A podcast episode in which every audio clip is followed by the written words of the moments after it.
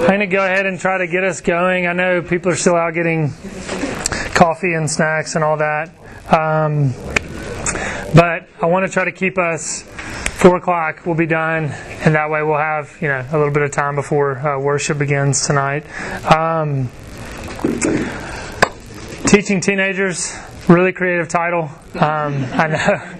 Uh, I think I, don't, I asked Michael what he told you all that uh, I was teaching on. I don't know what he explained to you guys, but I did kind of have to throw this somewhat together, piece this together, just since um, uh, April, isn't that her name? Yes. Just saw the sickness, yeah, that they're dealing with in their family. So, yeah, they've had a rough couple weeks. We need to pray for them. Um, but you see the subtitle, "Understanding the Individuals in Our Ministry." Uh, so let me let me pray for us to get us started again, and then I'm going to read um, Psalm 139. You should make us. So this might be a good idea. Yeah, I'll do that. Okay. Yeah. I was just about to. So, Father, we thank you so much again for this time together, and we ask you for this last little bit that you would help us to focus on your word, uh, that you'd give us wisdom from it, and that you would use this to to glorify your name and to equip us uh, to minister to the students in our lives in a way that's honoring to you. That's in Christ's name we pray. Amen. All right, well, it's Katie's idea to stand while we read God's Word, Psalm 139. Yeah, stole from me. yeah, yeah. I was um, in every class, so I was expecting it. So Psalm 139. I'm just gonna I'm gonna read verses one through six, and then skip to 13 uh, through 16. So uh, this is God's Word. To the choir master, a psalm of David. O Lord, you have searched me and known me. You know when I sit down and when I rise up. You discern my thoughts from afar.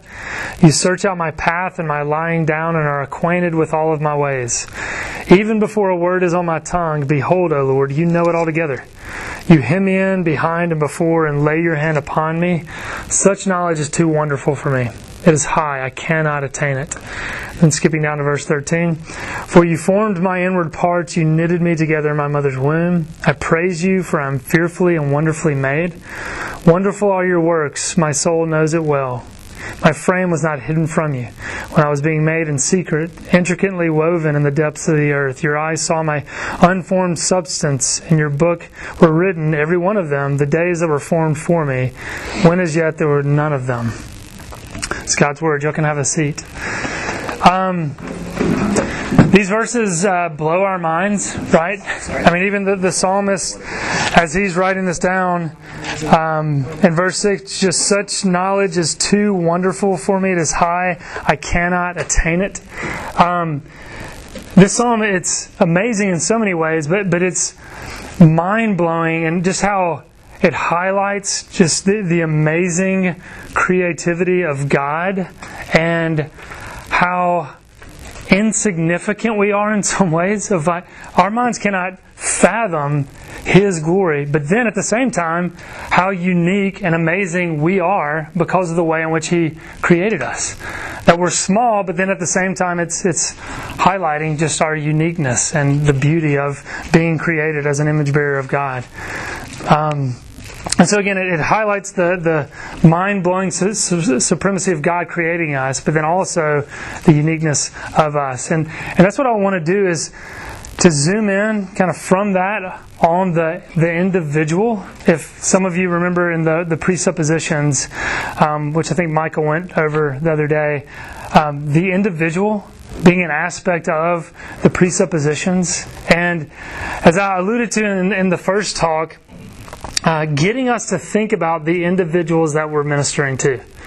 Um, the fancy word, as I said, exegeting the congregation. Right? Like, who is it that's listening to us as we teach? Who's you know sitting out there in the audience? I mean, you know, if you think, okay, if somebody just said, "Hey, would you um, come teach on Mark chapter five? You know, at our church," and you said, "Sure, yeah," and you take some time, you, you pray, you read the scripture, you do all of this planning, and then you show up to the church, and they're like, "Hey, um, yeah, you're teaching five year olds." Um, that would drastically change your preparation, right? like speaking 101 is knowing your congregation, right? Knowing your audience, the people that you're going to be addressing. Um, that, that we need to know that the individuals um, that are in our youth groups. Um, did, did any of y'all watch the show Lost? Were any of y'all into Lost? Raise your hands. I know that dates me a little bit. Okay, so a few people, and I know some people hated it because of the ending. Um, I can just remember early on as I started to watch that show and get into that show. Well, one of the things I remember most is thinking I knew a certain character, and then they take an episode to give you the backstory on that character, and how humbled I was thinking, okay, well, this is the bad guy or whatever. And then you see, oh, wow, okay, this is his story, and this is why he became this way in a, in a sense. And it was just humbling to think how quickly I could judge a person or put a person in a box like that, right? Um, and I think we could all say that we do that in some ways in our ministry. Um, we think, okay, well, this student is like this, um, this person is in this box. And to think, as we, we think about the individual and we think about who they are as image bearers, we think about this amazing way from Psalm 139 in which they were created in God's image. But as we start to, to dig into that and try to understand them more, and we've got to say, like, that shapes everything, you know, in this diagram. Like, us doing the ministry and us trying to reach the heart of the student, I mean, understanding who the individual is is going to shape how you do one to ones, small groups, large groups. Thinking application as you're, you're teaching, it's going to impact you know the avenues, the purpose, the principles, everything has a huge impact on that. And so that, that's what I'm wanting us to do during this this time is, is thinking about these students in our youth group and trying to get us to, to think of some of their story and to think more deeply um, about them. And and so that's that's a goal for sure as we're, we're thinking about communicating truth to our students and how we can do that uh, more accurately by understanding the individual. But even more than that, if I had to say the main goal of our, our talk, you know, why are we trying to teach effectively to them? Why are we exegeting them? Um, let me illustrate the, the main goal from this. Um, I heard uh, Les Newsom give this example one time, and it resonated with me. Um, some of you know Les Newsom. He's been in RUF campus ministry for a while, and he's a senior pastor of a church now. Um, but he was giving a talk at YLT years ago, and he said he came in from uh, work one day, and his wife uh, was just in the living room, and uh, she was like, "How was your day?" And he said, "It was really good. It was great." And um, she's like, "What was you know what was what was great about it?" He said, "Well, I just had really encouraging one to one with a student. It was just really encouraging, um, just affirmed." Doing ministry and loving ministry, and he said she wasn't like questioning him. It was just kind of a well, what makes a good one to one, one one to one, and a, a bad one to one? Like, what's the difference? And he started to answer that, and he started to realize that a good one to one was when the student liked him and affirmed him and worshiped him. and he was like, wow, that kind of devastated him as he thought about it. That the ministry had kind of become about him. And that resonates with me. I know that that's happened to me numerous times, and I mean, that's an ongoing battle for sure for all of us. But as we think about, you know, exegeting our audience, as we think about, okay, getting to know these students and, and who they are, the reason, the main goal is not to win them to us, right, which can so easily happen. We're not getting to know these individuals and getting in their lives just to make them laugh at our jokes, to be impressed with our Bible knowledge, to, you know, have some kind of talent that they're just, you know, appreciative of. It's to ultimately point away from us to Jesus Christ. Um, and so, as we're doing this, just to keep that, again, it, it, almost goes without saying, but we need to say it and be reminded that this is the reason why we're spending the time doing this. And so, as we think about the individual, I want us to think kind of two broad categories. I want us to think first the individual kind of on a macro level, and then secondly, the individual on a micro level. All right, so just starting with the, the macro level, I want us to start with a very basic, kind of strange question, maybe. What is a teenager? All right, I want us to, to start asking that question What is a teenager? And it may seem like a strange question to be asking, but again, if we're in youth ministry, if we're doing ministry to teenagers, okay, well then what is that? What's what's a teenager? Um, are they a child? Are they an adult? Is teenager this kind of vague time frame? I mean, we say, okay, well, they come into youth group. Some people would say, okay, well, that's when they become an adult. And some of you are thinking, have you seen my seventh graders? Um, you'd call them an adult. Okay, well, do we think, okay, they're a child when they come into youth ministry, but then by the time they get out of youth ministry and they graduate, then they become adults. And some of you are thinking, have you seen the seniors in my youth group? they're 18, yes, um, but they might not be adults. And so, how do we define teenager? What is a teenager? Andreas Kostenberger in this book. I think this is just kind of a must own book God, Marriage, and Family. It's a helpful resource, has a lot in there. But he has some descriptions of a teenager, and I think he actually is quoting this from Paul David Tripp, if I'm not mistaken. And so, just some bullet points. A teenager is frequently insecure, preoccupied with physical appearance. They prize freedom and independence. They tend to be defensive and self protective. They continually test the boundaries. They crave acceptance. They conform to peer expectations. And so I read this list and I thought, well, maybe I'm a teenager. um, because, yeah, I mean, we could say those are descriptive of, okay, a teenager typically, but then we could also say, well, I know some 50 year olds that are kind of struggling with some of those, or it could be described as that. I know in my own life, several of those resonate this with me, uh, resonate, resonate with me.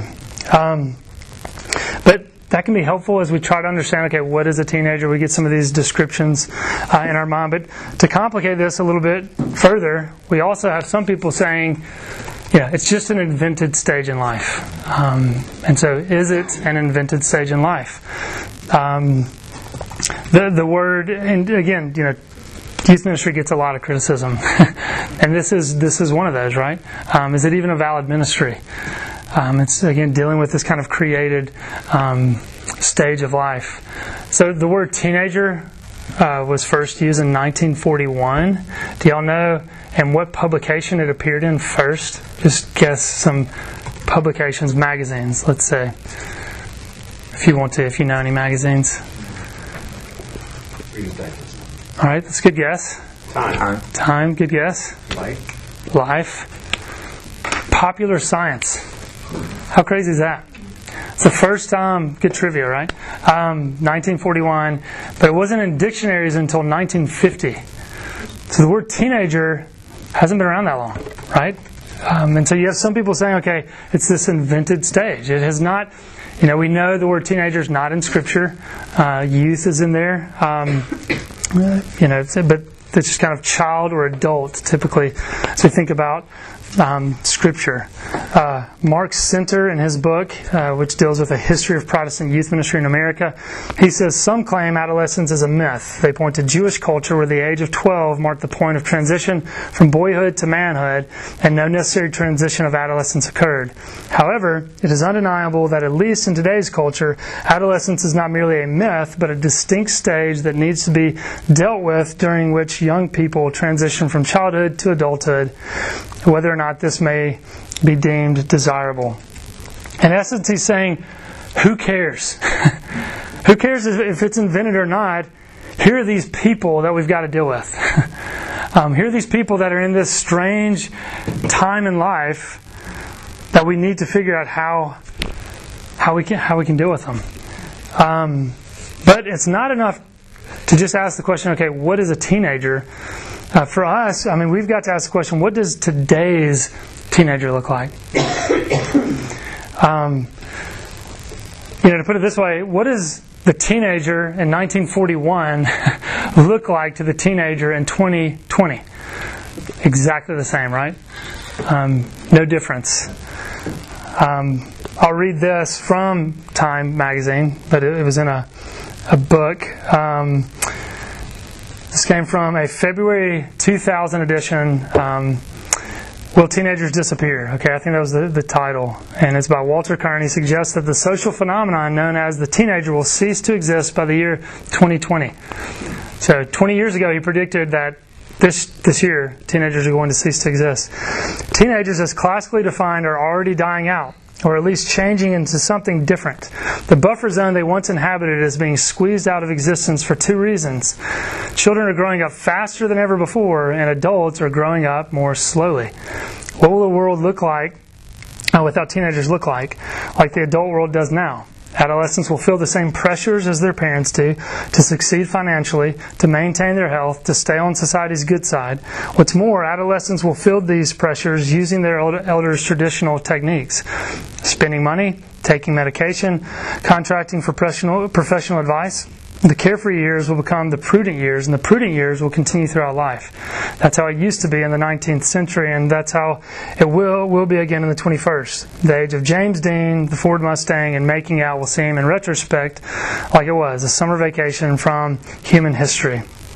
And so, here's something for us to consider. Like, I think we can read that. Teenagers will disappear, in 2020. We kind of laugh. But then as we start to think, like, have teenagers changed so much that the word teenager is no longer relevant? Um, you know, are we dealing with a different group of people today than what 1941 was referencing? That the definition, you know, back then, 1941 to 2020, you know, as we can read that again and laugh, the question we need to ask is: Are we already living in a time where teenagers don't exist anymore? that they're growing up so quickly, and again, adults are, are slowing down in the way that they're maturing, uh, supposedly. So, are we dealing with a different group of people? Um, maybe quick pause. What do y'all think on that? Everybody's like, I'm just too tired for this, John, right now. Yeah. I feel like they're facing adult problems, but they're still addressing that. Mm-hmm. Yeah, that's good. Yeah, good word. I would love to know, like, just like what this looks like in different, um, you know, socioeconomic just cultures, things like that. Because at least where I am, um, we have a mix of some like college students who came from families who discipled them who are far more mature than the average 50 year old. Hmm. And so, just like, like kind of that teenager, like, so when does it end? So, do we even call it teenagers anymore? Is this just the new adulthood. Mm-hmm. Uh, it's, it's, it's, interesting how um, that's just changed, and it's less like an age thing or a period, and more um, other factors that play into it. That's good. Yeah, very good.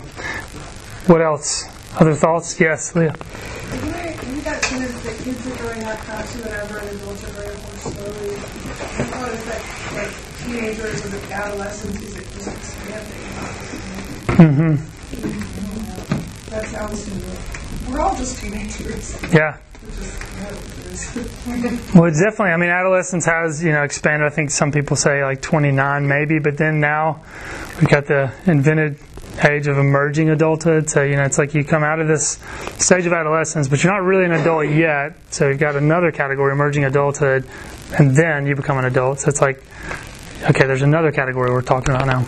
I wonder if, if both what she said as well as the statement are, are true at the same time based on different socioeconomic circles mm-hmm. or, you know, in our weird situation in America. And I think one of the reasons why, like, uh, it's often pointed out, like, millennials, that 20-somethings are more likely to live with their parents now. Uh, but it said, I think that uh, that demographics saying African American community, it's actually that's true because of the fact that 20 somethings are more likely to have uh, apartment where they allow their parent to stay with them, mm-hmm. and it, so it's not the you know traditional live in my mom's basement type deal. Mm-hmm. So I wonder if uh, it's you know in some circles it actually is disappearing, in some circles it's doubling down in you know the white hmm. collar circle. Hmm. These are good, yeah, really good thoughts. And let's um let's uh oh, were you about to say something? Say um, so look, teenagers today. Um, I think as we start to you know, try to define teenagers, start trying to understand, understand the individual um, a little bit more again from kind of a, a, macro sense. I think two broad categories can be helpful, and some of them you guys are highlighting. Um, I think one, we've got to be reminded, biblically speaking, um, that we can get very bogged down in complexities of, okay, like I just said, emerging adulthood, um, adolescence, you know, going to, I mean, some would debate, okay, where does where's the cutoff there? Okay, where does adolescence stop? And so that can get very confusing. And so for us to, to look to the scriptures and say, okay, biblically speaking, the scriptures have plenty to say that can, can help us. I mean, there's plenty where it does address children, where it does address adults. We know there's going to be some, some gray area, but there's wisdom we can glean from the scriptures, and we need to be reminded this is the living word of God. that we knew that when God wrote it, it was going to exist in 2020, right? And so we don't need to downplay the significance of Scripture here, but then we also, culturally, and that's what you were highlighting, we've got to see we are embodied beings who ex- exist in a specific time and space.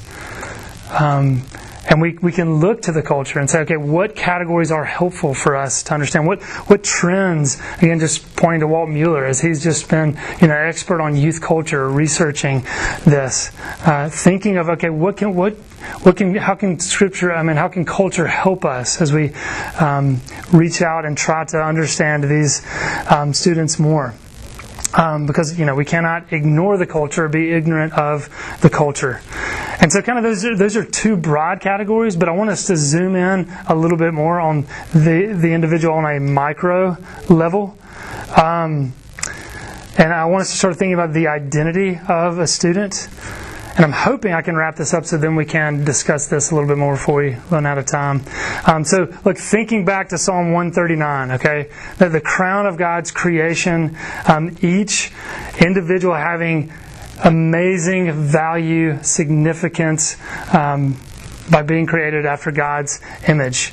Um, so it's important for us to, to know um, that we are these complex being, as, beings, as it's used the language of being woven together in the womb. But not only are we these complex beings, we're also these complex beings that, that live in a story and that story impacts us, but then that story is broken as well as us. And so we've got sin permeating all of that.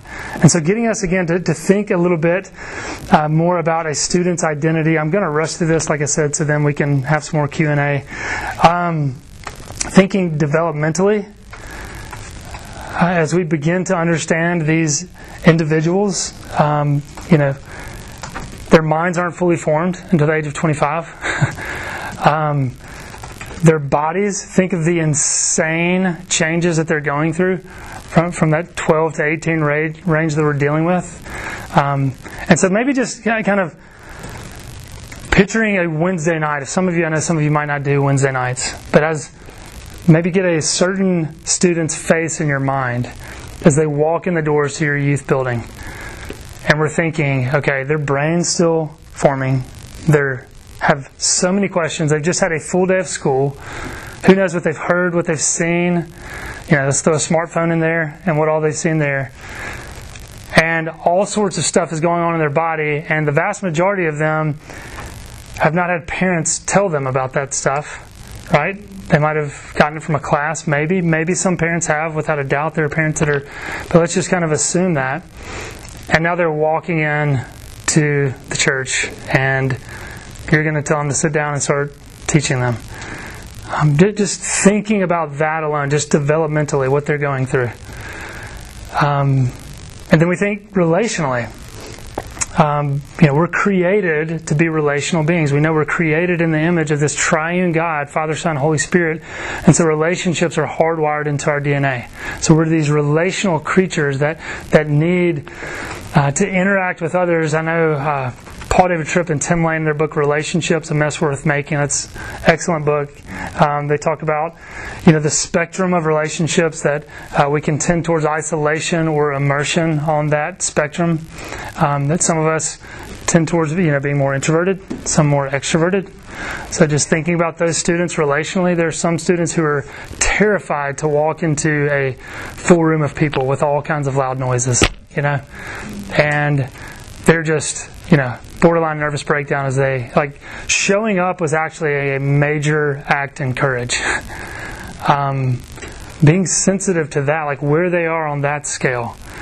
Um, but then you know thinking about okay the friends that they're dealing with the enemies that they have at school or in the youth group their teachers their coaches some of them dating. Thinking about family relationships what's going on in the home Um, here's a quote I think I've got up here from Chap Clark's book Hurt. Um, he was talking about somebody being, you know, students are resilient, teenagers are resilient, and um, him, he's responding to that. He says, but divorce or any other expression of abandonment is episodic only in that most young people generally learn how to find a way through the pain, even though the hurt runs deep. While it is fairly clear that adolescents are resilient, the traum- traumatic events are permanent reminders of abandonment that can cause significant psychological suffering many years down the road. The consequences of a ripped apart family system remain a constant source of brokenness throughout one's life. Um, we cannot downplay the relational dynamics of these individuals that we're seeking to minister to. Um, again, just taking the home life when they show up on a Wednesday night, like what has been going on? What have they been dealing with? Um, and just many of them, you know, having ripped apart families. And, you know, what, he's saying, so much truth there. This is not just something they get over and that they're just resilient and they kind of bounce back from. Um, and how that's impacting the way that they're listening to you on a Wednesday night, uh, the way that they're interacting with you, you know, one to one. Um, and was reminded of this. I was talking to John Trapp recently. He's RUF campus minister um, at University of Texas. He's actually on the board of RYM, and um, he was on the local youth worker last week with a former parent in his youth ministry, and I was getting them to kind of talk about their their dynamics. So one thing he brought up, he said one thing that's different between dealing with college students and students in youth ministry was missing out on the the home dynamics. That he said when he was in youth ministry, he knew about their family more more. But when he got off to the college campus, he doesn't know like, where they're coming from necessarily. It's not as easy to get that information. And so just thinking of that alone is significant for us in youth ministry to be able to have a window into to, to, some of these homes and to know some of this again to know how to better minister to these students but then we also factor in culturally yeah we've already spoken about the culture a little bit and again just kind of this invented age but we cannot overstate the way in which the culture shapes these individuals, right? I think someone defined culture this way. I'm probably going to mess it up, but culture is the world that we are born into and the world that is born in us. Um, it's one, I can't remember who said it, but um, a book that I think is a great book for all of you to read is The Coddling of the American Mind. How many of you have heard this or read of this? Um, it's a great book. And they assert these three myths that are kind of permeating our culture make a pretty compelling case for it. That there's the untruth of fragility, um, which they kind of explain what doesn't kill you makes you weaker. So we've got a generation of weaker children in many ways um, because we're trying to, with helicopter parenting, bulldozer parenting, all the different kinds of parenting. Um, we're protecting children to such a degree that they're actually becoming weaker and not stronger. Um, so the untruth of fragility, uh, the untruth of emotional reasoning, reasoning, always trust your feelings. And third, the untruth of us versus them. Life is a battle between good people and evil people. And then they talk about just the, the growing tensions just in so much of our culture, and that, they've, that there's this us versus them mentality. That's, uh, and one thing that they highlight is just microaggressions and how um, there's good that we could point to saying, you know, it's created sensitivity in the types of words that we use. But then to the negative, it's also you know, created a culture that's like listening to every word and ready to just pounce on you if you say the wrong word. Or if you say the right word, but they interpret it another way, then there's this aggression. And so it's just trying to kind of have this ability to just not pounce on this, um, uh, you know, someone who might not think as we think.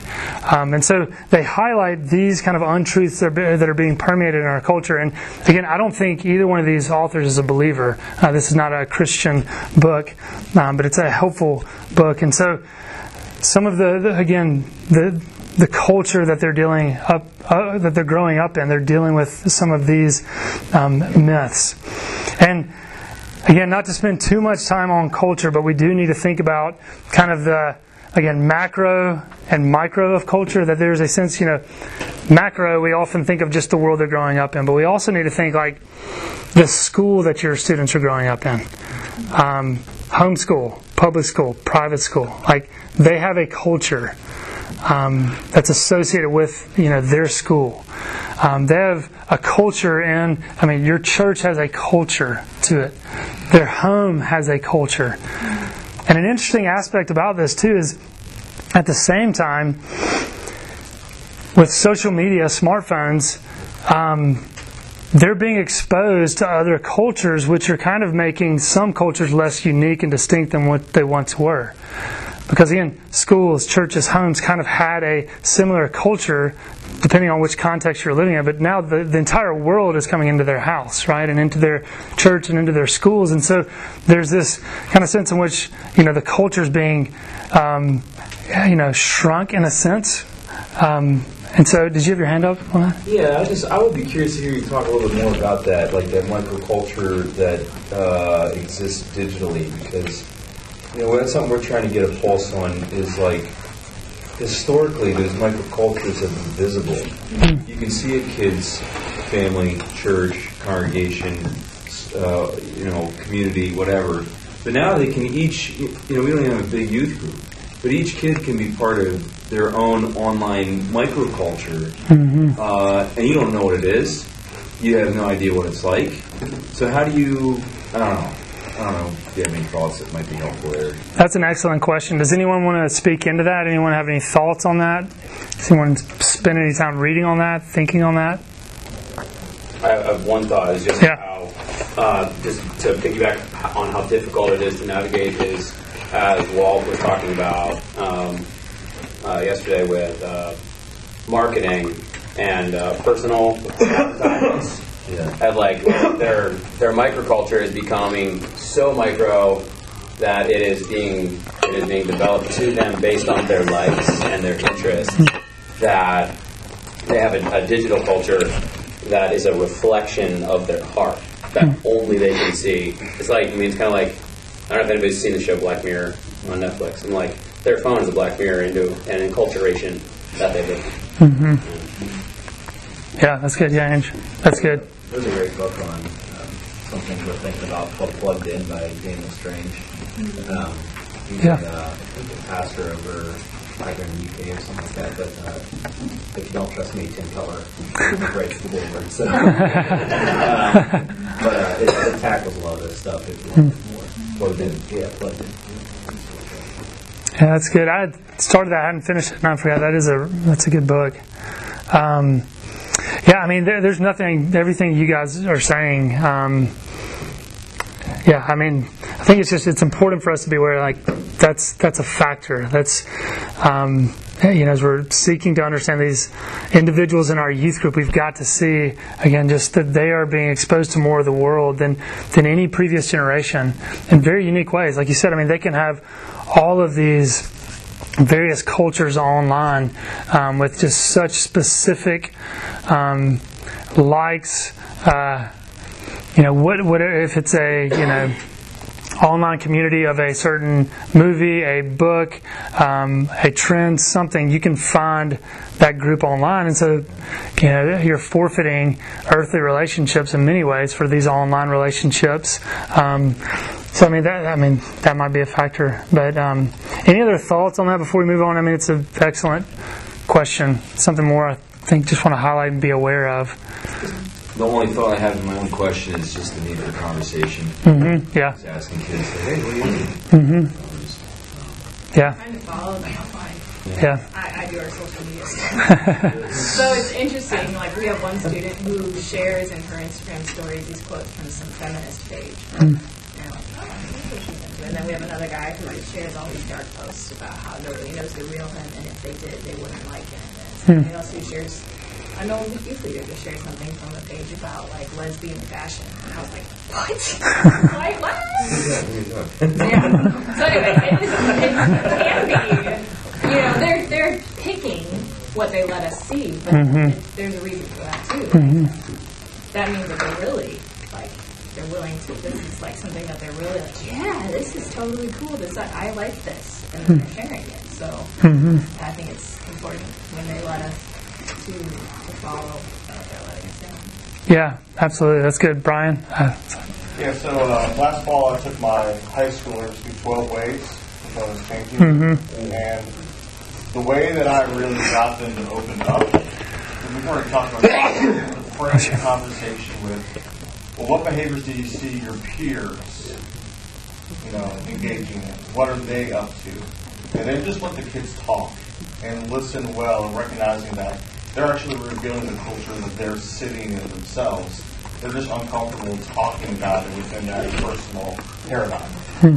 That's good.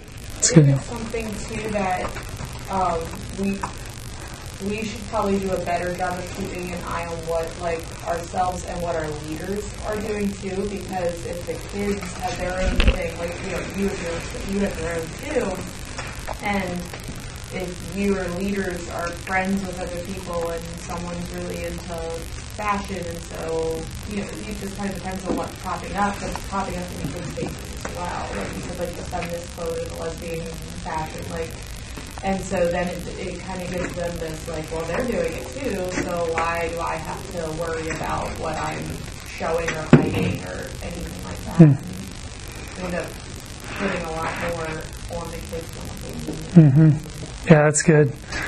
Yeah, and the importance of just yeah modeling that to our students. Um, they're watching. Um, yeah, that's a good good point. Um, so, like, just in the time that's remaining, uh, considering the biblical identity of a student. All right, um, as we again continue to answer what is a teenager, and we'll all be drawing this to a close soon. Uh, something that you hear frequently, I'm sure Michael said it with uh, some of the POM stuff that you know theology drives philosophy, which drives methodology. That our theology is always driving um, what it is we're thinking as we're defining a student. I know that there's so many complexities when we're talking about identity formation in students, um, but we do need to see that God's word is an amazing gift here.